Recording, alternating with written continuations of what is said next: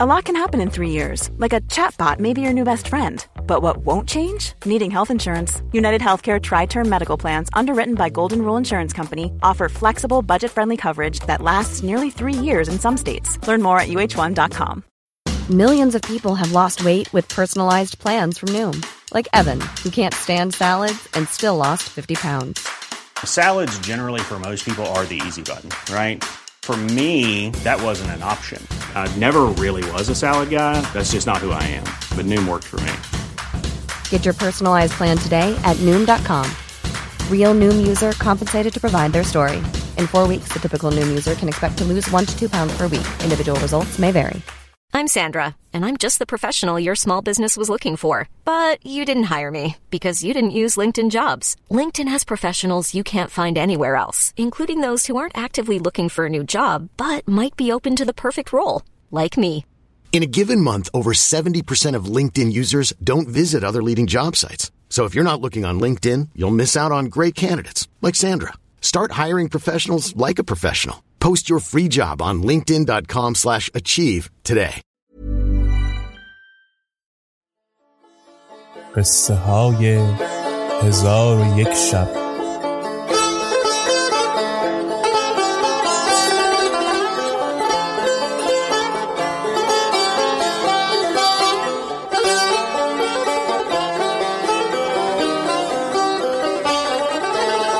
شب بیست و چهارم.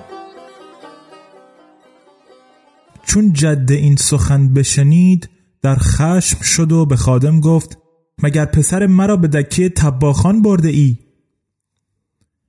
خادمک حراس کرده ماجرا پوشیده داشت و گفت به دکان نرفتیم ولی از دکان درگذشتیم. عجیب گفت به خدا سوگند به دکان اندر شدیم و خوردنی خوردیم و او را تعام بهتر از تعام تو بود جده عجیب برخواست ماجرا به شمسدین باز گفت. شمسدین خادمک حاضر آورده با او گفت عجیب را از بحر چه به دکان تباخ برده ای؟ خادم از بیم خاجه گفت هاشا که من چنین کار کنم. عجیب گفت به خدا سوگند دروغ می‌گوید به دکان تباخ رفته حب رمان را خوردیم و سیر شدیم. وزیر را خشم افزون گشت و از خادمک باز پرسید. خادم راست نگفت. وزیر با او گفت اگر سخن تو راست است بنشین و در برابر ما خوردنی بخور. خادم بنشست. سه لقمه خورده لقمه دیگر نتوانست خورد.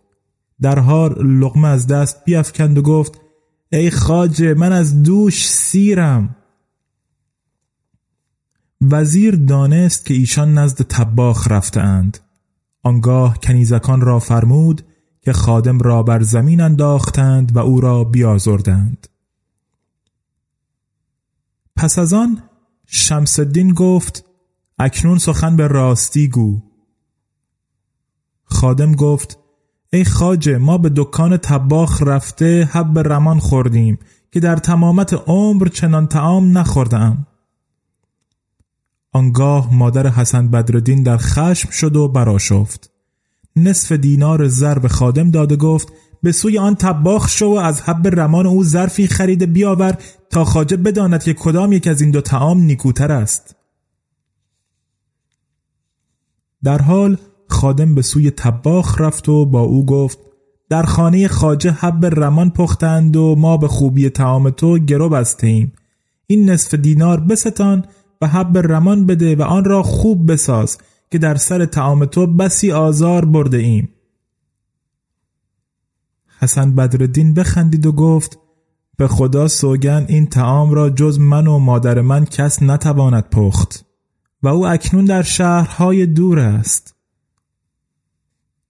پس از آن حسن بدردین ظرف بگرفت و حب رمان در آن کرده مشک و گلاب بر وی بیامیخت. خادم آن را گرفته به خیمه ها بشتابید. چون به منزل رسید مادر حسن بدردین ظرف تعام از خادم گرفته از آن بچشید. طعم آن بدانست و تباخ را بشناخت. فریاد برآورده بیخود بیفتاد وزیر مبهوت مانده گلاب بر وی همی افشاند تا به خود آمد. گفت اگر پسرم زنده است این حب رمان را جزو کس نپخته.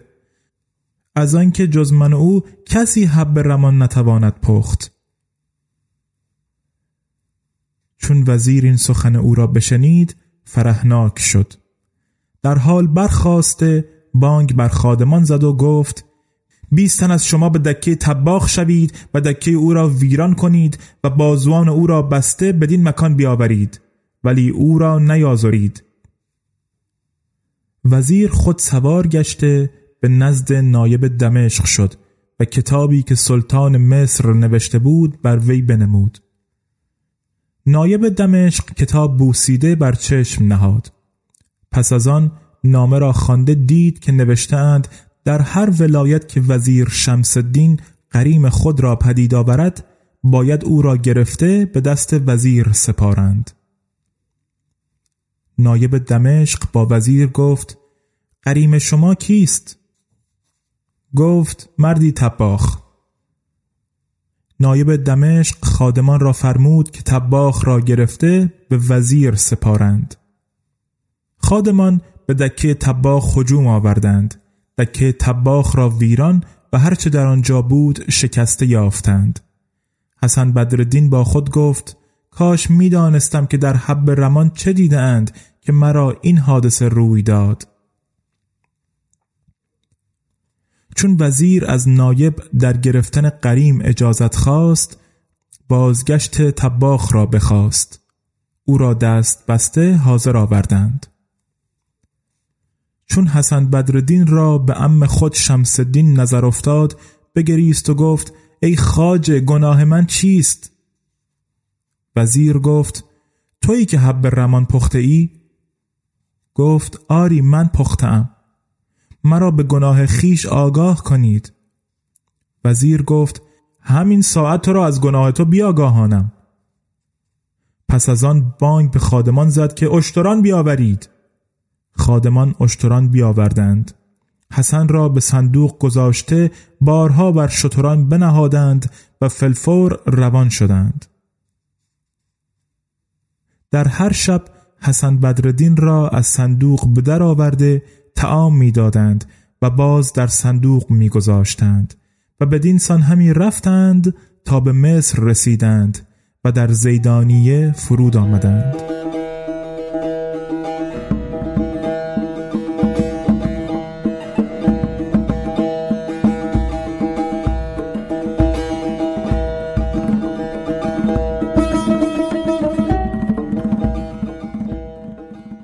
وزیر فرمود حسن بدردین را از صندوق به در آوردند و نجاران خواسته به نشاندن چوب دار امر بفرمود حسن گفت چوب دار را بهر چه می‌خواهی؟ وزیر گفت تو را به دار خواهم کرد حسن گفت گناه من چیست؟ وزیر گفت حب رمان را نیکو نپخته بودی و آن را فلفل کم بود حسن گفت حبس من بس نبود که می‌خواهی به سبب این گناه جزئی مرا بدار کنی؟ وزیر گفت به همان گناه ببایدت کشت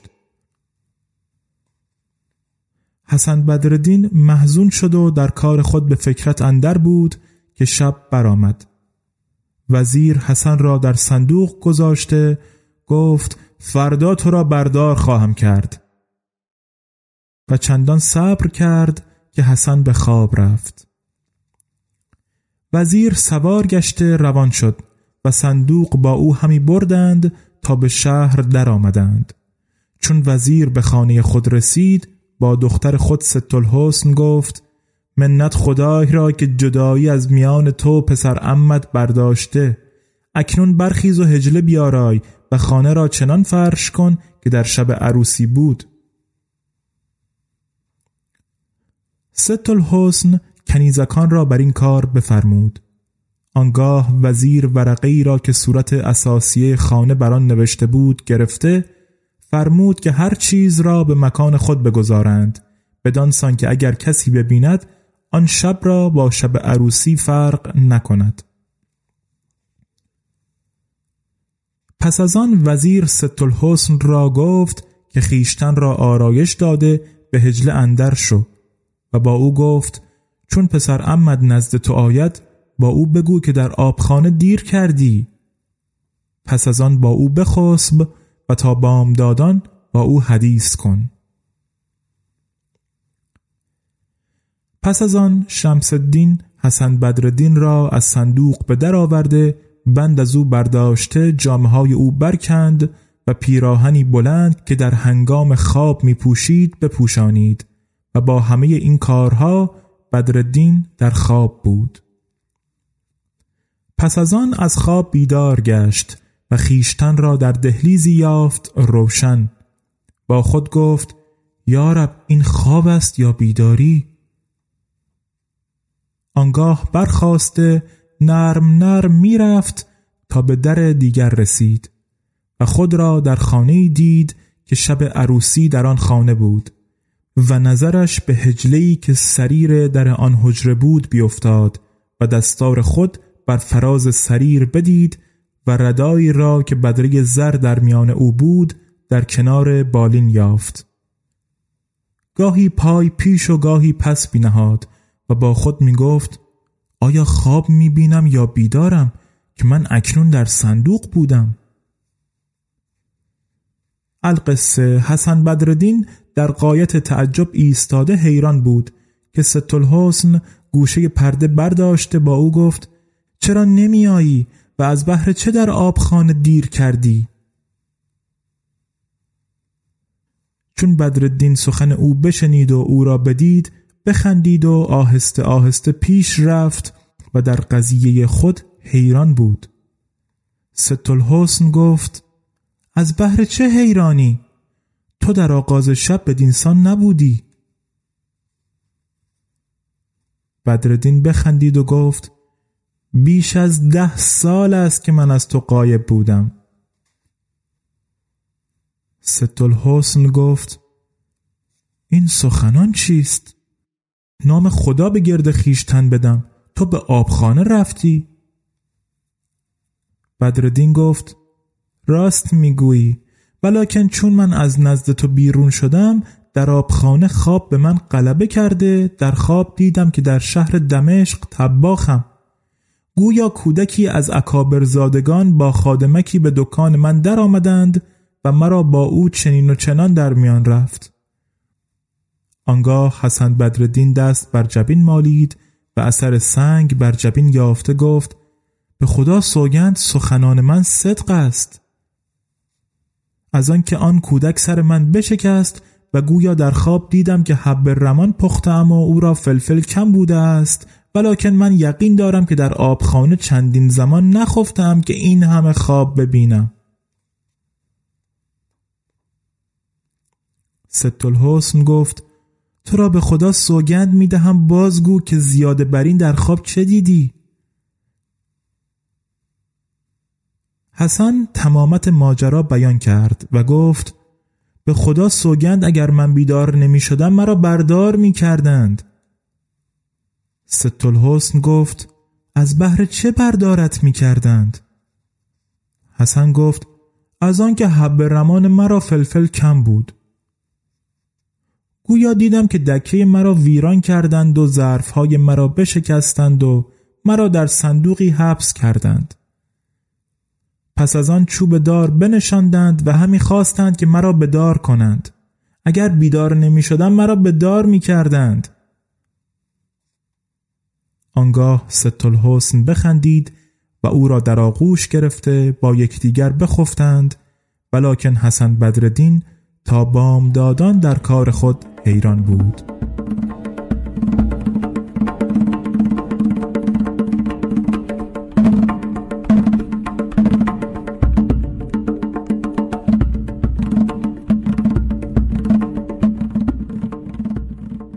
علی الصباح شمس الدین وزیر نزد حسن بدردین شده او را سلام داد. حسن را چون چشم بر او افتاد گفت تو نه آنی که مرا به جرم ناپسند افتادن حب رمان بازوان بسته به صندوق اندر کردی و همی خواستی مرا بردار کنی؟ وزیر گفت ای فرزند حق آشکار شد و راز پوشیده هویدا گشت. تو پسر برادر منی. و من این کارها نکردم مگر از بهر آنکه بدانم که در شب عروسی نزد دختر من تو بوده ای یا نه. چون تو را دیدم که خانه و دستار و ردای خود شناختی دانستم که تو پسر برادر منی. و اکنون بدان که من مادرت را از بسره آوردم. پس از آن وزیر او را در آغوش گرفته بگریست و حسن نیز گریان شد. بعد وزیر فرمود عجیب را حاضر آوردند. حسن بدردین او را بدید گفت همین است آنکه سنگ بر جبین من زد. وزیر گفت این پسر توست. آنگاه حسن بدردین او را در آغوش گرفته گفت منم که دیده به دیدار دوست کردم باز. چه شکر گویمت ای پادشاه بند نواز. امید قد تو می داشتم ز بخت بلند نسیم زلف تو می خواستم ز عمر دراز. آنگاه مادر حسن پیش آمده خود را بر وی انداخت و این دو بیت خواند. روز هجران و شب فرقت یار آخر شد. زدم این فال و گذشت اختر و کار آخر شد. آن پریشانی شبهای دراز و غم دل همه در سایه گیسوی نگار آخر شد. پس از آن مادر حسن ماجرای خود با پسر باز گفت و شکر پروردگار به جا آوردند. وزیر نزد سلطان رفت و تمامت قصه بر وی فرو خواند. سلطان را عجب آمد و فرمود که این حکایت بنویسند و در خزانه نگاه دارند. پس از آن شمس الدین وزیر با پسر برادر و سایر پیوندان در عیش و نوش به سر می بردند تا آنکه بر هم زننده لذات و پراکنده کننده جماعات بر ایشان بتاخت.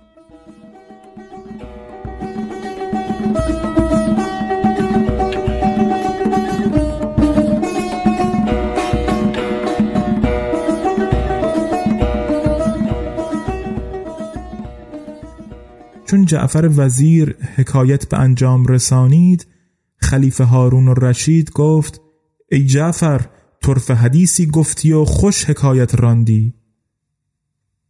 آنگاه خلیفه کنیزکی از خاصان خود بر آن جوان که زن خود را کشته بود بداد و او را شغلی سپرد.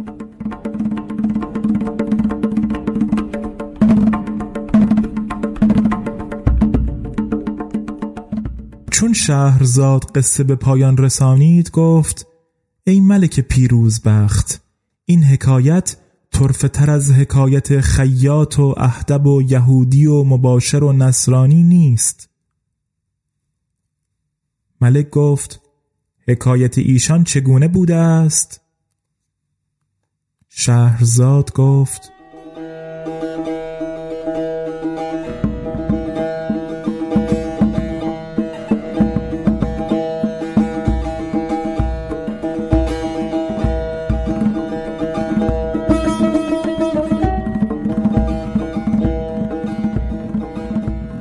حکایت خیاط و اهدب و یهودی و مباشر و نصرانی شنیدم که در زمان گذشته در شهر چین خیاطی بود نیکبخت و فراوان روزی که نشاط و ادب دوست می داشت و پاره وقتها با زن خیش به تفرج می رفتند. روزی هنگام بامداد از بحر تفرج برآمدند و شامگاه به سوی منزل بازگشتند. در سر راه گوش پشتی را یافتند که دیدن او خشمگین را خنداندی و محزون را غم از دل بردی. خیاط با زن خود برای دیدن او پیش رفتند. پس از آن خواستند که او را به خانه خیش برده با او ندیم شوند و مزحکش کنند. اهدب دعوت ایشان را اجابت کرده با ایشان برفت. در حال خیاط به بازار شد. ماهی بریان گشته و نان و لیمو خریده بازگشت و به خوردن بنشستند. زن خیاط پاری بزرگ از گوشت گرفته در دهان اهدب فرو برد و دست بر دهانش نهاده گفت باید این لقمه نخاییده به یک نفس فرو بری. اهدب ناچار لقمه فرو برد و استخانی در راه گلوی او گرفته در حال بمرد.